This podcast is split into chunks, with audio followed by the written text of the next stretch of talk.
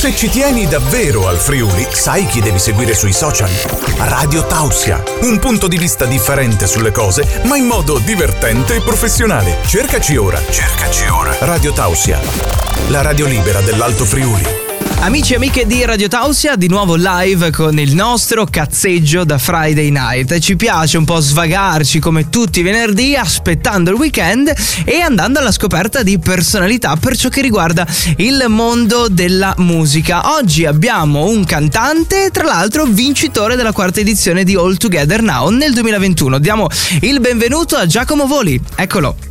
Ciao, ciao a tutti, benvenuti. Voi, eh, ben, grazie, grazie mille. Ecco, eh, intanto da dove ti colleghi così ti, ti localizziamo? Così diamo allora, in questo momento sono un po' girovago, però okay. sono a Reggio Emilia in questo momento, perciò ciao da Reggio Emilia. Ecco, perfetto, no? ci piace geolocalizzare l'ospite, no? quindi invadere sì, quella sì, sì. linea che divide la privacy poi. Sì, esatto. un pochino, un pochino. Beh, ma ci sta, comunque è come se fossi tornato un po' a casa. Per cresciuto poi qua fino a 11 anni fa ero reggianissimo. Ok, poi ti piace girare, mm, giri per l'Italia insomma? Beh sì, anche, anche, per lavoro, insomma per tanti motivi adesso sono sempre più o meno in macchina, infatti ultimamente c'è anche, ho lanciato sto format che mi faccio i micro video in macchina mentre canto e ti guarda la strada, comunque no, però sì è carino, è carino perché siccome passo tanto tempo lì ho detto perché non fare anche i video in macchina, insomma. Vedi, in macchina. l'adattarsi alle situazioni poi, no? Eh, Hai trasformato certo, magari certo. un disagio in un'opportunità. Sì, sì, sì, sì, anche perché se no parlo con me stesso ore, insomma, carino che ogni tanto canti. Ecco, così. ecco, e nella presentazione ho parlato di All Together Now e della tua vittoria, però prima di arrivare sì. lì, no, eh, vorrei capire chi era Giacomo Voli prima, cioè come sei entrato nel mondo della musica, se è capitato eh, per caso, se lo volevi fin da piccolo, cioè vorrei che ci raccontassi quelli che sono i tuoi inizi. Certo, beh, sicuramente da piccolo ho avuto un sacco di esempi interessanti perché nella, nella famiglia c'erano tanti eh, talentuosi, mia sorella, mio cugino, insomma tutti mh, mm, suonatori, figli di suonatori, figli dei figli di suonatori. Infatti mio nonno materno era quello che ha proprio fatto l'orchestrale, insomma suonava il corno in mm-hmm. orchestra, poi ha insegnato al conservatorio e credo che insomma sia quasi tutta colpa tra virgolette sua se c'è stata questa passione forte ed è rimasta anche la, l'interesse personale mio per la classica e per l'opera che insomma lui ovviamente suonava quel genere.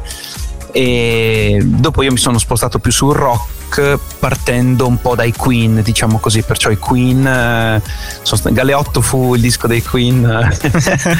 E, e anche Freddy che appunto in qualche modo era innamorato lui stesso della classica e dell'opera e um, ho ritrovato questo, questo piacere ecco, nella musica dei Queen e dopo si è esteso su, sul metal, su tante cose.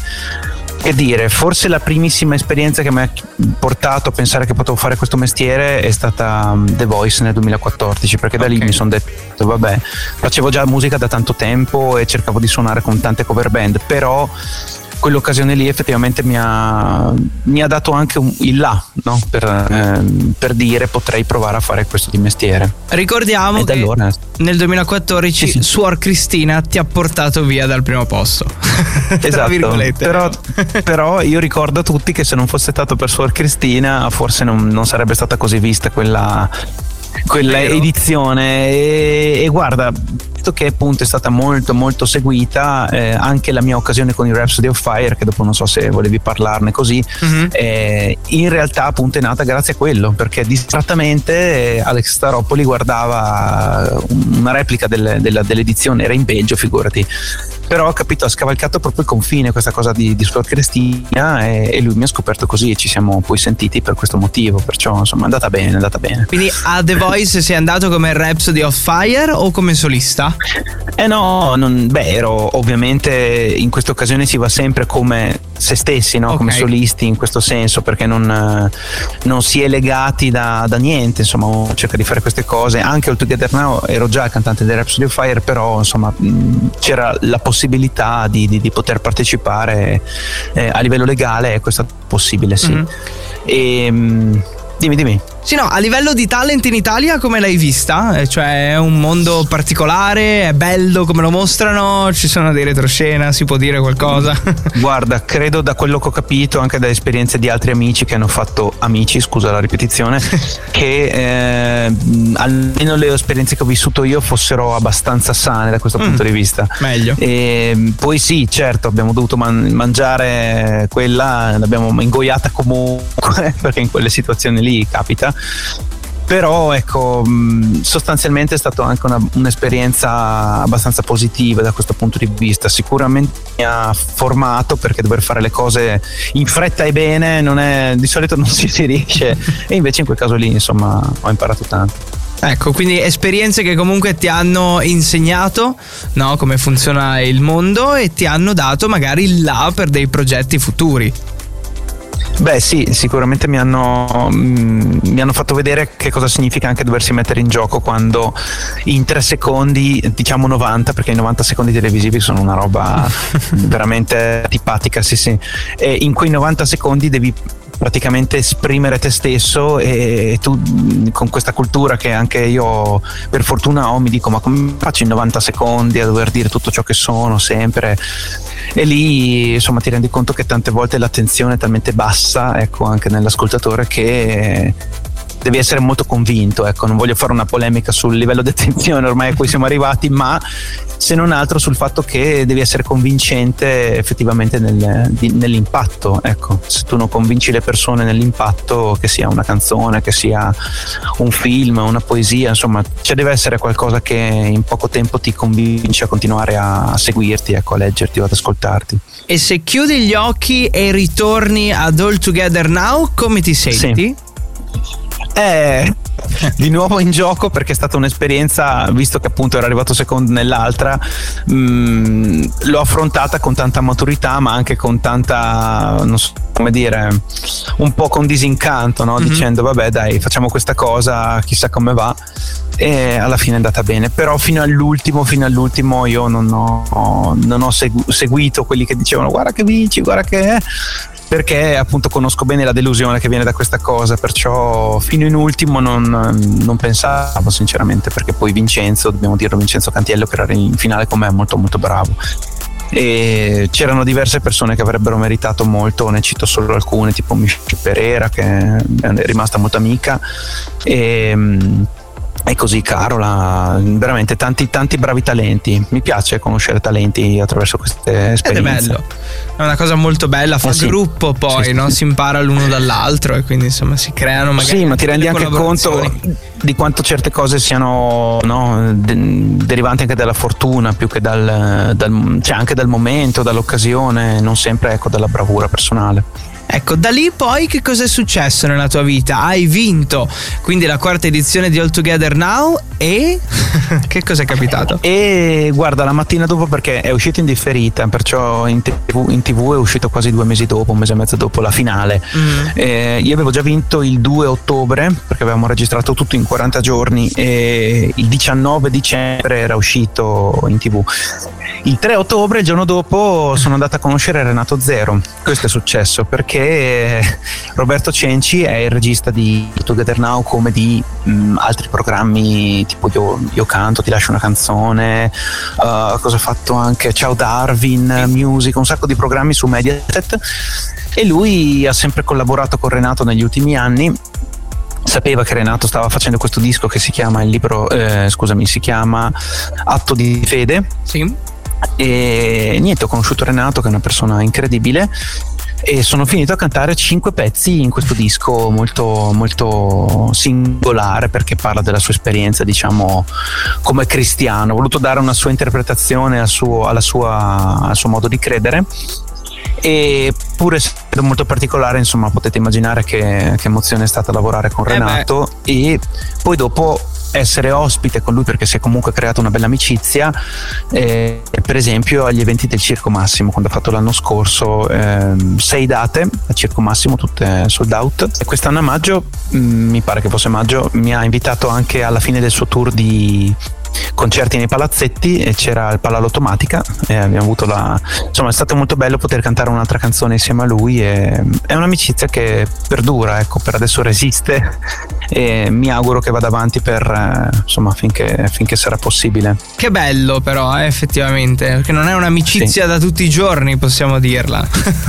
no, però è proprio basata su mm, un reciproco rispetto artistico soprattutto, mm-hmm. ecco questa, questa è la cosa proprio molto bella perché di solito uno si aspetta che mm, questi personaggi magari abbiano no, mm, è ovvio che difendono il proprio mestiere, questo è indubbio, però mh, davvero non mi aspettavo che una persona così potesse ammirare così tanti, tanti nuovi talenti e lui è proprio innamorato del fatto che la musica vive attraverso tante persone, ecco, non soltanto con il proprio operato.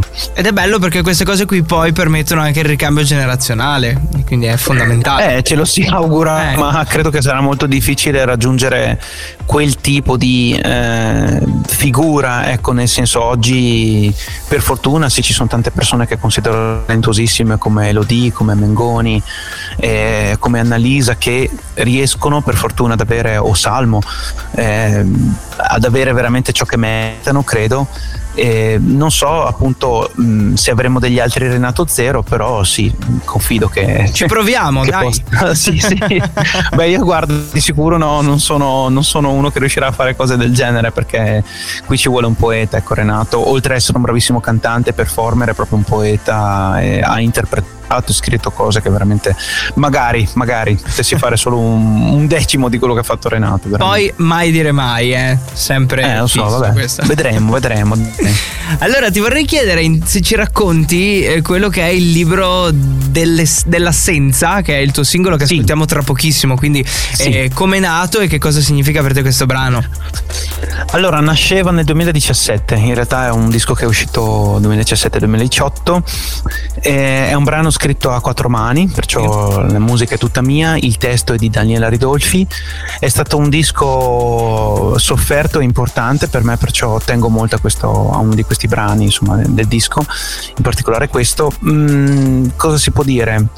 nasce da un'esigenza poetica, ecco. Ehm, volevo fortemente avvicinarmi a quello che è piaciuto tanto nel 2014 con The Voice, quando feci eh, Impressioni di settembre, perciò in qualche modo volevo dare il mio contributo su una ballata che ricordasse qualcosa di prog, qualcosa di intenso e un po', un po', triste anche perché è difficile sentire qualcosa di, non dico deprimente, però ecco, di più impegnativo nella musica moderna.